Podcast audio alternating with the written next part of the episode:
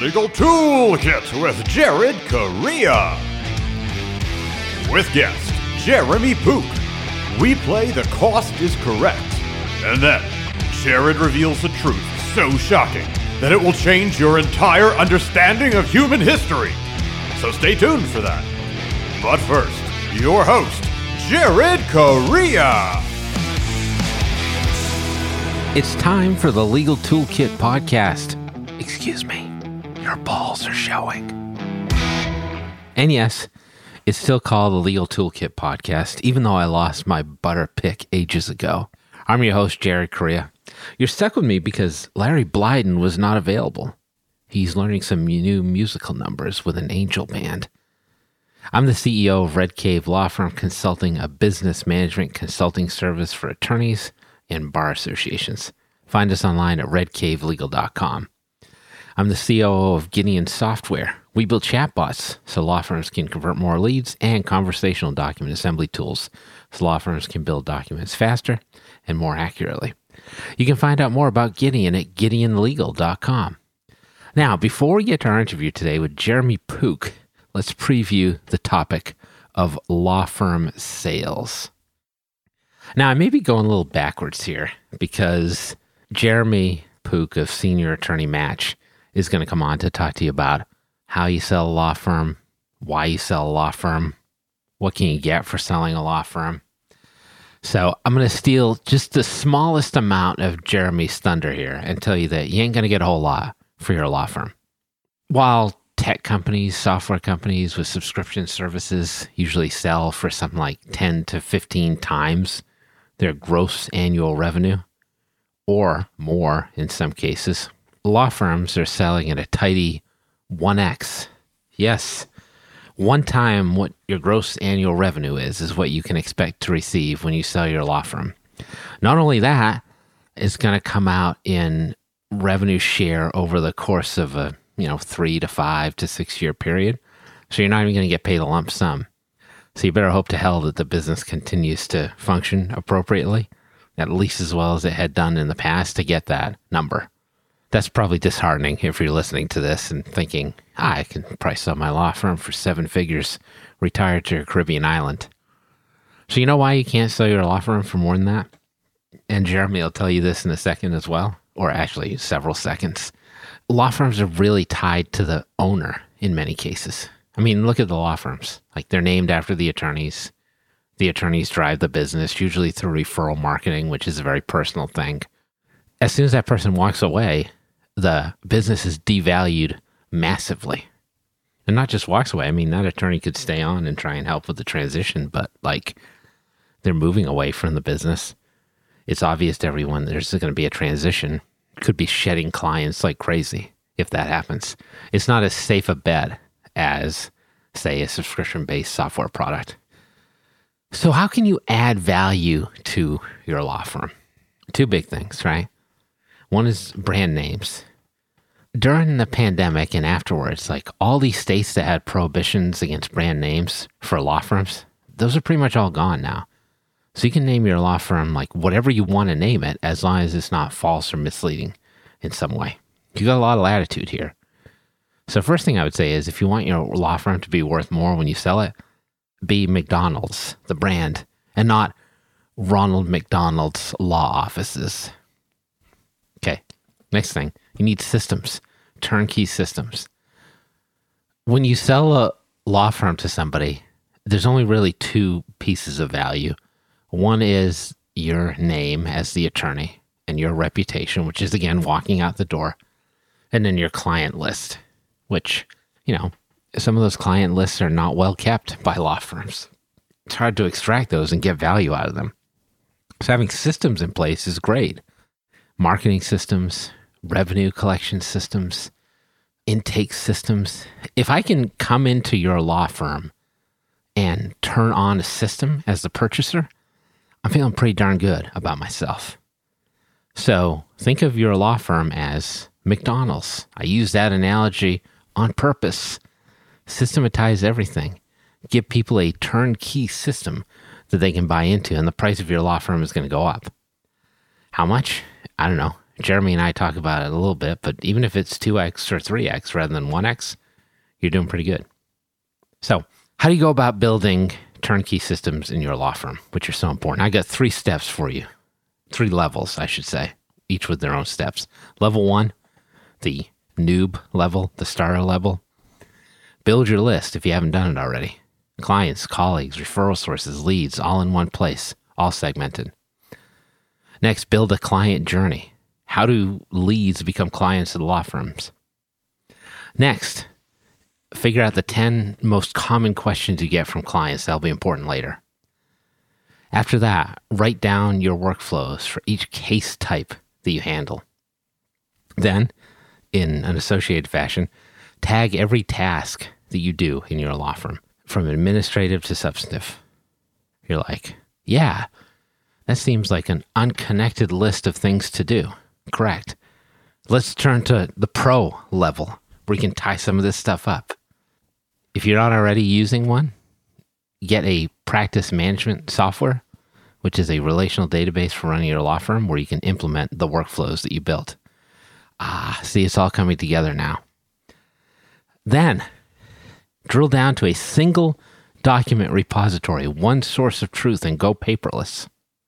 Next, adopt a CRM, customer relationship management software, to manage the intake workflow, the client journey that you develop. After that, add engagement tools to your website, chat, not necessarily intake forms, scheduling. Get a virtual receptionist service to answer the calls if you can't answer them. Build a level of engagement, make that part of your system. After that, create a marketing plan and focus part of it on content marketing so you can build a reputation online without having that cost a lot. All right, there's some substance being created here. But what, pray tell, is the final version of turnkey systems in a law firm? Once you built out all that stuff, it's a hacker level. You want to build automations and nurture campaigns. If you got a law practice management system, if you get a CRM tool, if you got workflows for intaking clients and managing clients, now automate that so your staff doesn't have to do it. So if somebody comes in and replaces your staff or doesn't want to use your staff, or maybe you don't have staff to give them because you've got these automated systems, that's going to be of real value to a modern law firm purchaser. Now you're answering all your phone calls, track them. Also track all your lead sources. You've got a system for doing this now. You've got CRM. You could use call tracking software make sure that all the data is collected in your law firm. And if you haven't done so already, go full cloud. Everything's in the cloud, everything's flexible. The law firm could exist anywhere, including in your mind.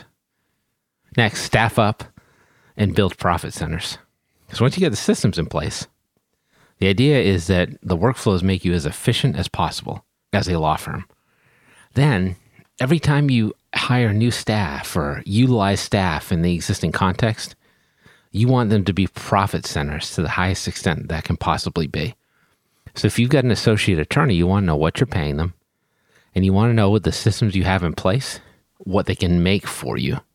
Deliver those profit numbers, deliver those profit centers to a law firm purchaser, you're in good shape. And last but not least, you got systems in place. They're running you need to analyze how effective they are. If you're going to figure out how efficient your staff is, you need to not just track data, but analyze it and utilize KPIs, key performance indicators. Now, imagine your law firm using the right technology, which is not that expensive, building out workflows and managing them, taking in data and analyzing it. You're looking a lot more like a software company rather than Joe Schmo on the corner running a law firm with a painted wooden sign. You know who's a great salesman for the value of data in a legal practice? Willy Loman? No, Joshua Lenon, who's got you for this week's edition of the Clio Legal Trends Report Minute. What do lawyers with great client relationships all have in common? They use cloud based legal practice management software to run their law firms. I'm Joshua Lenon, lawyer in residence at Clio, and this is just one finding from our recent legal trends report. There's no getting around it. The fact is, when it comes to client expectations, standards are higher than ever for lawyers. Proof is in the numbers. 88% of lawyers using cloud based software report good relationships with clients. For firms not in the cloud, barely half of them can say the same. That gap is significant. For more information on how cloud software creates better client relationships, download Clio's Legal Trends Report for free at clio.com forward slash trends. That's Clio spelled C L I O dot com forward slash trends.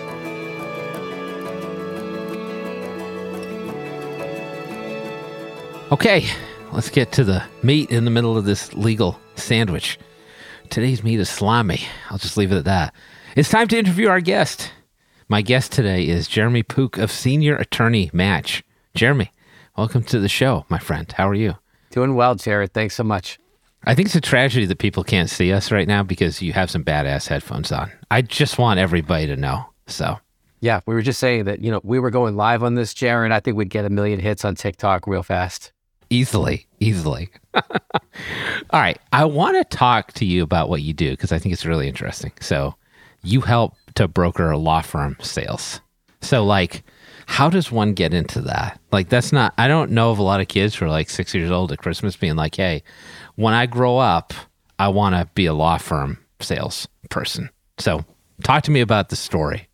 Got it. Thanks so much, Jared. So first, probably should have gone stage right to business school instead of going stage left to law school. Okay. So they're a natural born entrepreneur, you know, get into law school. Law school, I don't know how many people have fun in law school. I certainly didn't. You know, I mean, I was ready for right from day one to be done with schooling. And then when I passed the bar, I remember going to the lawyer that I was working with at the time. They said, Jeremy, welcome to the next five years of learning how to become a lawyer. I said, Oh my goodness, thanks a lot. um, and, like, what a nightmare. yeah, yeah, that's right. I thought I thought I thought that nightmare just ended when I actually got the thin. Luckily, the thin is in and, and actually passed the bar, Jerry. And gravitated uh, pretty early on as a young lawyer to working with business brokers. Just have a passion for small businesses generally. Had an introduction from um, a financial planning colleague, as I remember, that introduced me to a local business broker here in the Boston area where I'm at and helped them to paper their deals on both Right. the purchases and sales of what we call Main Street businesses, $2 million and less. I really enjoyed working with the business brokers. You know, my mantra with them was, guys, I'm just not going to get in the way. Okay, let's try to get your deals done, get you guys to closing. And got closer and closer with different business brokers and got onto the board of directors of the New England Business Brokers Association, which was fun. And started observing that their focus was on baby boomers, but they weren't brokering Yeah. any boomer law firm sales. And that's when the light bulb went off, Jerry. That's super interesting. So you did end up using your legal career to get into the brokerage stuff. Like that was a pathway that you took. Oh So- yeah, I mean, like you know, practice law, and, and I still, Jared. Full disclosure, I practice a very little bit still, Yeah, I was going to ask you. st- You still do? Okay. Yeah. very little. I'm at I'm I'm at um, about ninety five percent senior attorney match, and five percent I've been working with a group of people for many years and still represent them. But you know, it's helpful, of course, when you're brokering law firm sales to be able to understand and feel the pain of you know Yes. having to be able to review leases, review trusts and estates, little dibble and dabble with with litigation uh, earlier in my career too. I know how much it sucks to run a law firm. Trust me. but the other thing that's interesting about this is you ended up focusing on a niche too, which a lot of people end up doing and having success with. So you found that like people weren't brokering law firm sales. Wouldn't it be great to have a lawyer to do that? That's really cool. Thank you. Yeah, it's a lot of fun. You know, there's a lot of opportunity out there. So many lawyers, Jared, they don't realize that their practices have value. And when lawyers are thinking of how do you grow your practice, you know, so many of us just think like, okay, let's go to the next networking event. Let's write the next blog. You know, let's, you know, go to dinner, lunch, breakfast, Zoom meetings, of course, now post 2020. But I'm very bullish that uh, that growth by acquisition is here too. That's super. So, like, one of the things I was thinking about as you were talking about this, like, I'm sure there are lawyers out there who are saying to themselves, wait a second, you can sell a law firm? That's a thing. So, like, how much of this for you is education also to let people know, like, hey, this business you own is an asset. Just because it's a law firm, that doesn't change the equation. Yeah, it's a lot of education. And that's why, as senior attorney match has been growing, it dawned on me a couple of years ago that we needed to pivot and offer two types of services. So, the first type of services that we do is we design succession plans for our clients. And it starts with what we call a next Yeah. step workshop. So, it's a Zoom workshop. and we and we meet with lawyers and they ask that question like is it really worth something like who would buy it what is it worth what's the market for it and we help our clients realize that yes there's value yes there are willing buyers out there and we help them design what it would look like who's the right buyer is it an internal person lawyer at your firm or someone you could recruit in or is it a growing firm a third party law firm that's looking to grow by acquisition and once we finish that design phase and people realize that they have value, we help point out where the value points are in the practice, then we can actually go to market. Previously, I was going to market too soon, actually, because we didn't, even I didn't know. I didn't want to sound badly, mm. but I, I, I was bringing people to market without doing the appropriate research and learning more about what's the value proposition that uh, that each of our clients and, and the lawyers don't even realize necessarily the value proposition that they present to buyers. I think that's interesting in the sense that, like, you're right, there are two sides to this equation, right? You got somebody who's buying the firm, and you got somebody who's selling the firm, and they need a succession plan. So, to what extent does that succession plan involve, like, continuing to work for the firm as the transition happens? Because a lot of law firms, as you know, it's like based on the attorney's personality, their referral network, word of mouth that's developed and like cutting that person off immediately is not necessarily the best idea. So that succession plan, I'm assuming, involves like working with the new owner and then transitioning out eventually. Yeah, that's exactly it. Okay. And the good news for lawyers is, I mean, so many lawyers, Jared, like they love practicing law or they love aspects of it. You know, maybe not yeah. everything. they love some it's, it's intellectually stimulating. I mean, so many of our clients that we speak with, they say, like, listen, I don't play bridge. I, I like to golf, but I couldn't golf every day. You know, I like coming into the office. I like interacting with clients, or I like writing briefs, or I like writing estate plans. I just can't stand, let's say, managing the office. So, to your point, you're exactly right so many law firms, the value of the firm is the personal goodwill of the selling attorney or the or the leading partners of a firm. And we're calling this law firm sales 1.0, right? In law firm sales 1.0, for the selling lawyer or law firm to derive the value from their practice, they need to transition their clients and referral sources to the firm that they join, whether that's an internal sale or an external one because these are not turnkey transactions. We're not we're not selling a Subway, a Dunkin' franchise, yeah. you know, or some yeah. other kind of widgets based business. We're selling a business where the clients and referral sources know the senior attorney who's practiced and has been their lawyer or their referral source often for like a generation, if not at least years and decades. Um, right. So it's very important to transition over typically, Jared, a couple of years. But the beautiful thing is, and like you and I are stuck here in the Northeast right now, and like winter's a couple days away, right? Hey, it's here, isn't it?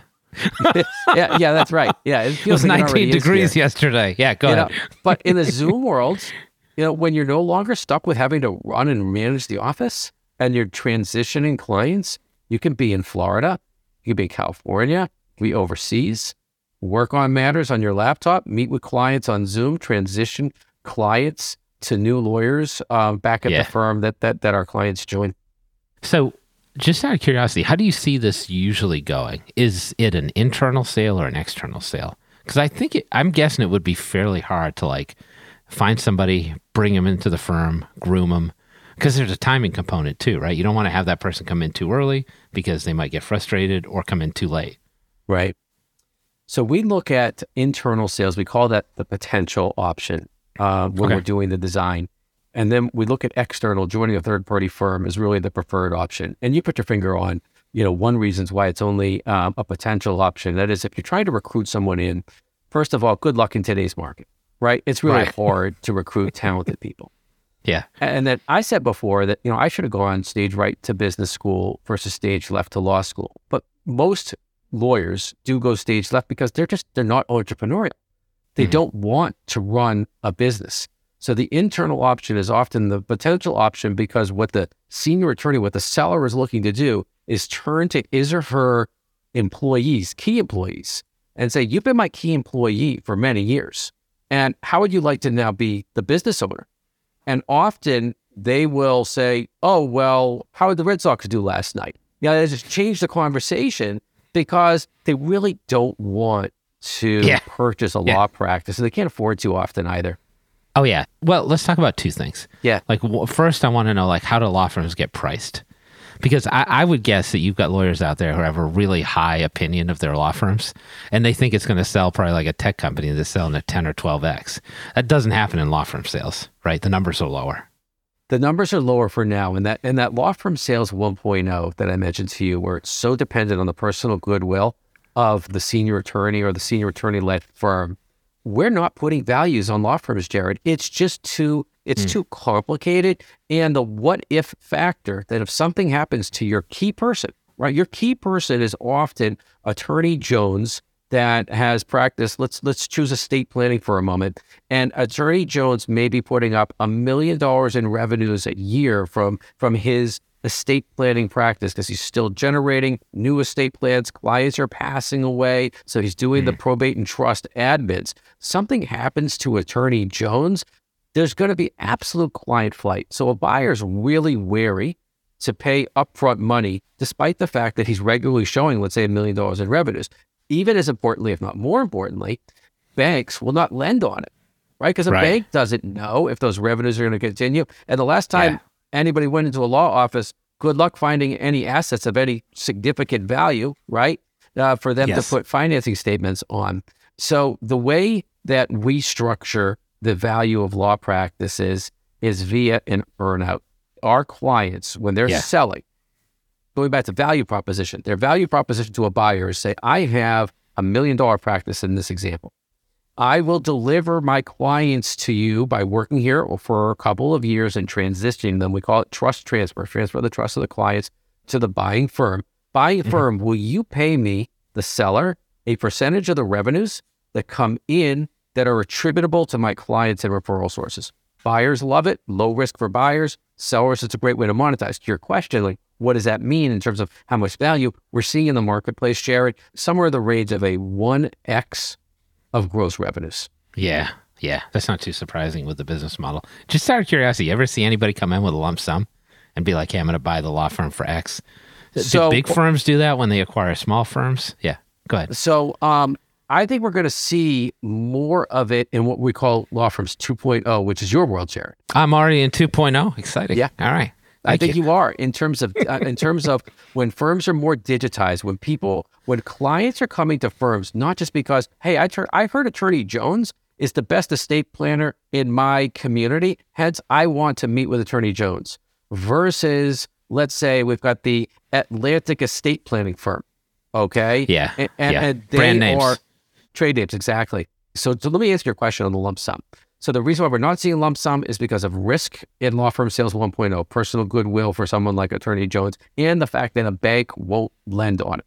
Okay. Yeah. The ex- Here's an exception to it: is when there are certain firms that do have repeat customers, repeat clients. So think to ourselves like a condo firm, or mm-hmm. that is condo it represents a number of condo associations right? Yes. And year in, year out, they're getting retainers paid by those associations. There's firms like that, Jared, and they'll represent hundreds of associations.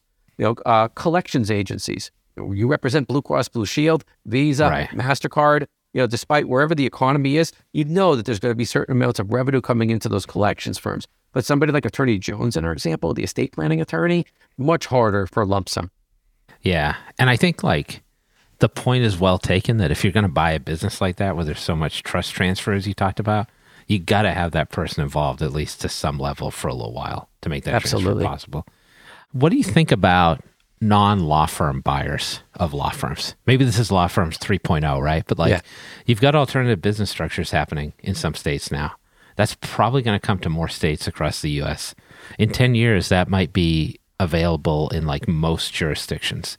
So, do you see potentially like companies coming in and buying law firms like a LegalZoom or a Clio or somebody like that?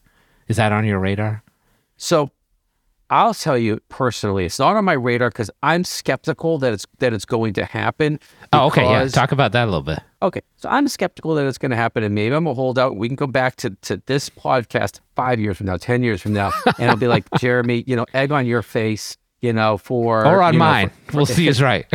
for predicting you're going to have non-lawyer owners of law firms. My rationale behind that is the lawyer-client relationship. and that when you bring in non lawyer owners of law firms and that you have non lawyers that are sticking their nose into the profitability of the lawyer client relationship, I think that that's going to result, that would result, in my opinion, with reducing the fiduciary relationship nature of the lawyer client relationship. Let's Oh, play sure. out your hypothetical though. Yeah. Let's assume that that you could segregate the two. Okay. Let the lawyers lawyer Mm-hmm. and let non-lawyer money come in. And would that make the, the law industry a heck of a lot more efficient? Will we have the equivalent of H and R block for estate planning? Okay. Will it make law and accessing legal assistance a heck of a lot more affordable? Okay. I'm picking a lot on estate planning, but I work with a lot of estate planners. And I know that makes sense and- as a model that can Yeah. be productized as well. But you know and I know, like the cost of a basic estate plan can be ranging from like a thousand dollars to like five thousand dollars. And sometimes there's Yeah. not. I don't want to knock the estate planners out there, Jared. There may not be all that much of a substantive difference. Right. Okay. Right. And if you bring in the H and R block of estate planning, well, the average American is going to be able to get a will, a trust, a healthcare proxy, a durable power of attorney for probably in that thousand dollar range, if not less, because they're just going to because private money is going to figure out how to make it more efficient. Right. Yes, absolutely. All right, let's end on this topic. You kind of alluded to this before. I just want to put a bow on this. Lawyers right now who are maybe thinking of selling their law firm at some point down the line, what should they be doing like today to maximize the value of that asset? And you can go ahead and tell me like this is a model for somebody who's going to retire 5 years from now versus 30 years from now. I'm sure there's a difference. So, feel free to riff on that and then we'll finish up this part of the interview. Terrific. So let's talk about the five years, maybe not 30, but let's go out like 15 years. Yeah, that works. The lawyer who's five years out, number one priority is contact, first of all, someone like yourself from Red Cave, okay? Mm-hmm. And organize your client list. Okay. You and I have talked about this a bunch of times. Yeah. Yeah, The biggest asset that lawyers are sitting on are their client lists. Okay. Anytime I get into a meeting and talk with lawyers about the value of their business and this law firm sales 1.0, where it's based upon the client list and the referral source list, we can no longer rely upon letting dust accumulate on your clients and maybe, maybe send out a Christmas card, you know, once a year. In a LinkedIn world, a Facebook world, a Clio world, like you, like you, you know, like you've mentioned, you can take your clients, put them into a CRM. If we don't know CRM, I'm not going to give it away. We should Google it, okay? Um, eh, eh, or call Jared. Yeah, that's a light lift. You can Google CRM. Yep, and start communicating uh, and connecting with your clients and referral sources because that is the key to monetizing your practice in law firm sales 1.0 when firms will be paying based upon the revenues that come in from your clients and referral sources. Connect with your clients. And Yeah. this is always a hard message, Jared, for those people that are five years out, but really consider that now is the time to sell. I'm not saying that as a broker. I'm saying it because I see post 2020, and you see it too, that younger firms are digitally marketing a heck of a lot smarter than senior attorneys. And you have your clients and referral sources now, they are going to catch up with you and beat you to new clients. It's already happening. So consider selling in the short term, continue to practice, monetize your practice while continuing to practice instead of waiting too long and your clients diminish. Now, the lawyer that's 15 years out, okay, Yeah. same advice, okay? But the difference is develop your brand, okay? Develop a digital presence. If you're Attorney Jones and they're coming to you, try to make sure that they're not just coming to you because they heard about you from your their friends, their their neighbor, their coworker. Establish a presence on Google. Now, I'm regularly saying, and I'm far from unique. I think that Uncle Google, I think, is the number one referral source for lawyers in America, Yeah. and that's going to Oh, continue yeah. just to add on to that, and I'll just say because we alluded to it before about law firm sales 2.0. In 2.0, there will be fixed price, and fixed price and banks will come in when lawyers and law firms can look at their data analytics and show we have real brand value, we have real digital value in the marketplace. A bank can rely upon that and lend to a buyer, whether that's a law firm or maybe even Jared. I'm wrong. Egg on face. Non-lawyer owners, you know, will come in and look at that data and pay real money at a closing table. for law firms. Oh firms. man, from your mouth to God's ear. Um, that was super enlightening. Can you hang on for the last Yeah, segment, Jeremy? absolutely. Okay. So we'll take one final sponsor break, everybody, so you can hear more about what our sponsors can do for your law practice. Then, stay tuned for the always entertaining rump roast. It's even more supple than the roast beast. Partner with Rankings.io, the marketing agency for law firms that want results, not excuses. With flat rates for Google ads, a track record ranking attorneys for the most competitive terms on Google, and a team always easy to reach by phone, even during off hours, Rankings.io is the agency of choice for firms that want the rankings, traffic, and cases other law firm marketing agencies just can't deliver. Visit Rankings.io for a free consultation and start seeing your firm grow.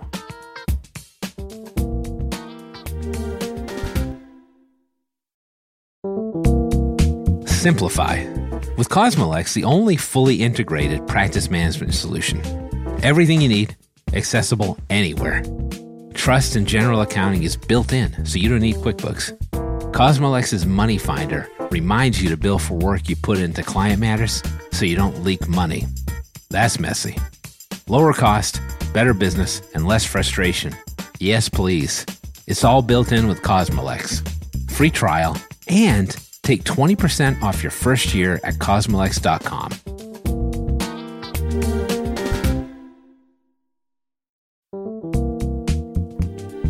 Contract automation isn't a trend, it's a strategic imperative. Though big players in the e-sign world will make you believe implementing it will cost you big bucks and more than a few headaches, it doesn't have to be that way.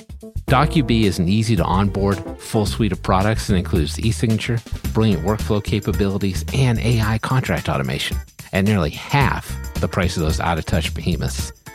The one thing Docubee doesn't automate? Their customer service.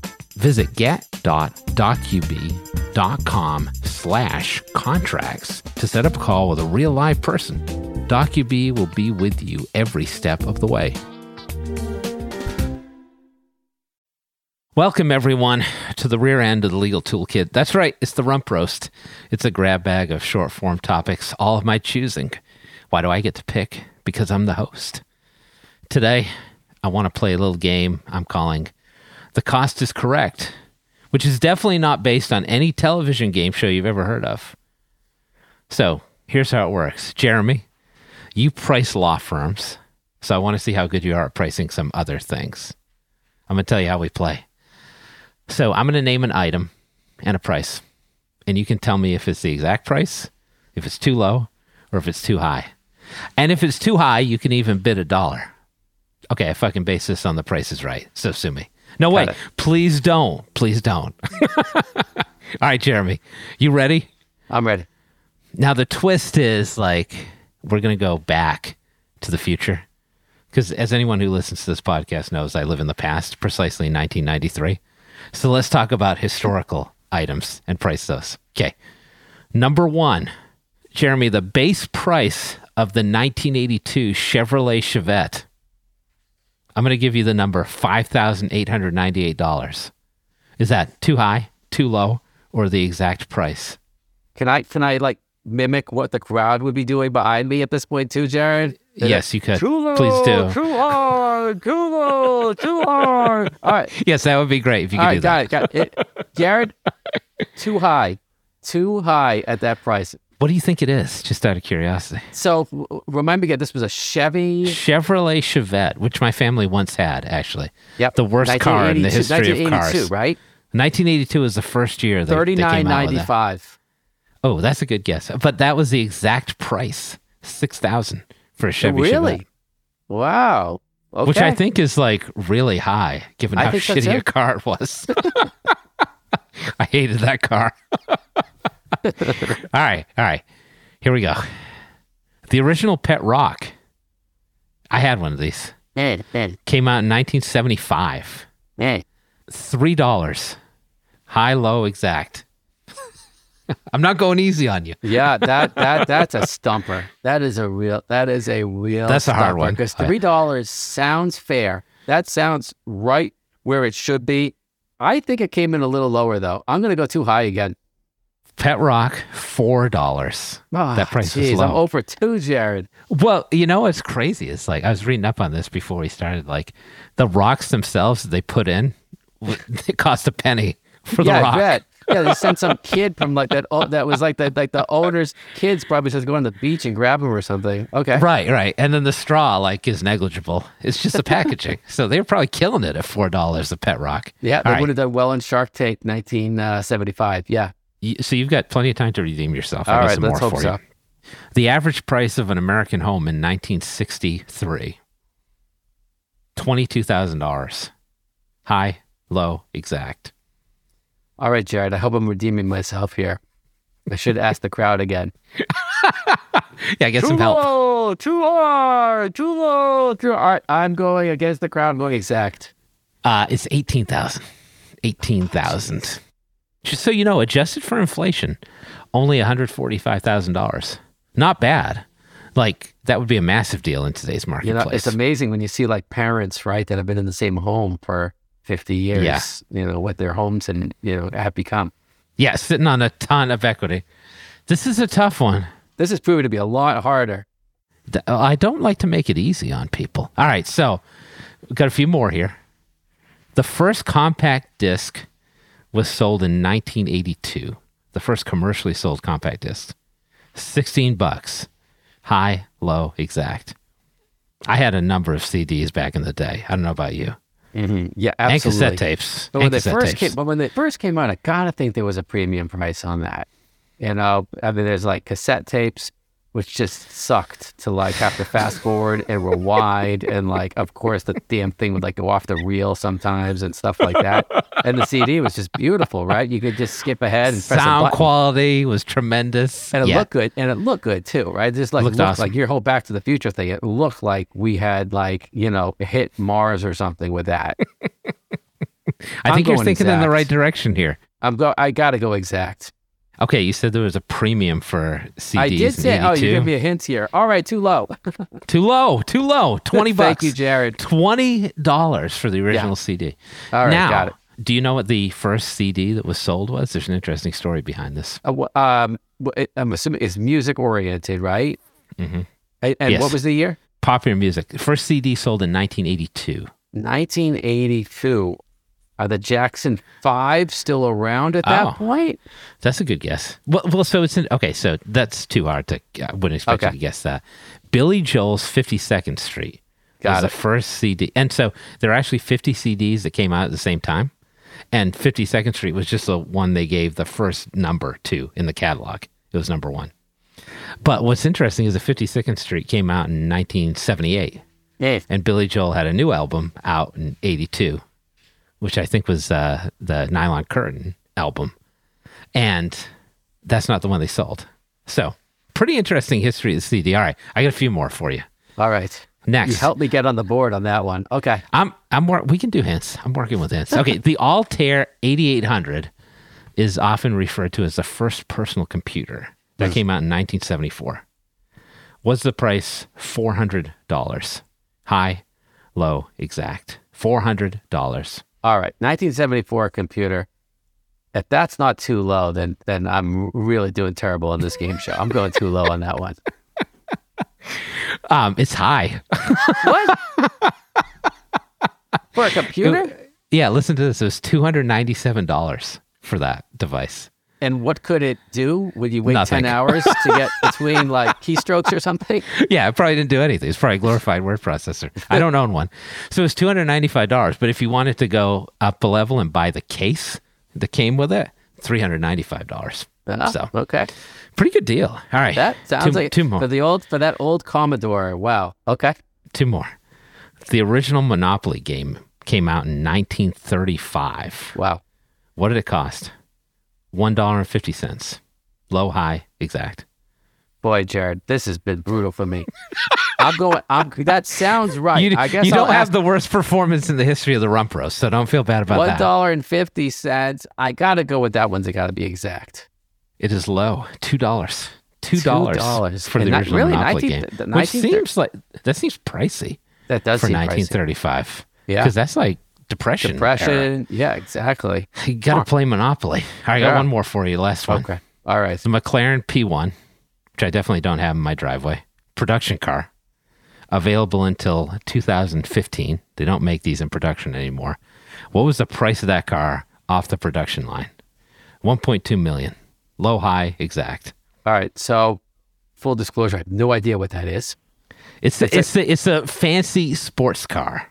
Okay, got it. like imagine like probably the fanciest sports car that you could buy.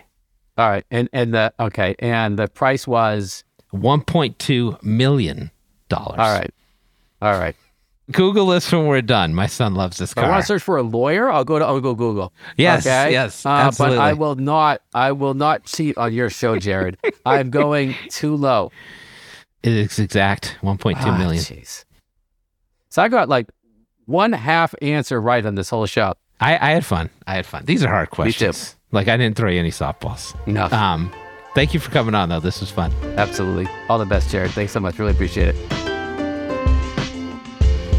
If you want to find out more about Jeremy Pook and Senior Attorney Match, visit seniorattorneymatch.com. That's seniorattorneymatch.com.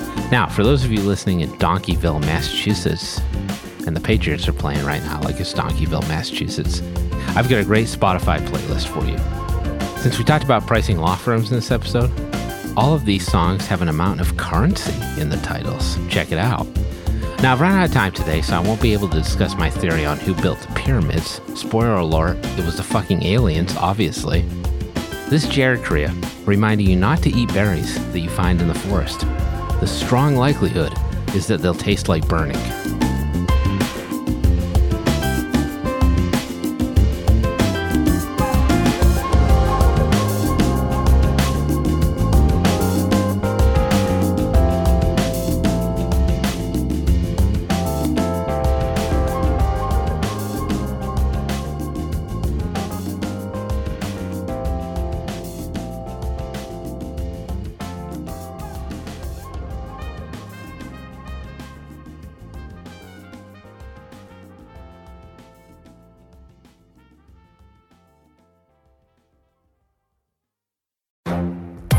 The Lunch Hour Legal Marketing Podcast, your resource for the tips and tactical advice you need to grow your business. Plus, keep up with the news and commentary you crave to stay one step ahead. It's hosted by me, Gyi Tsakalakis. and me, Conrad Saam. Every other week, we break down the issues holding back your marketing strategy and talk about the changes you need to be prepared for. Check out the Lunch Hour Legal Marketing Podcast wherever you get your podcasts or on YouTube.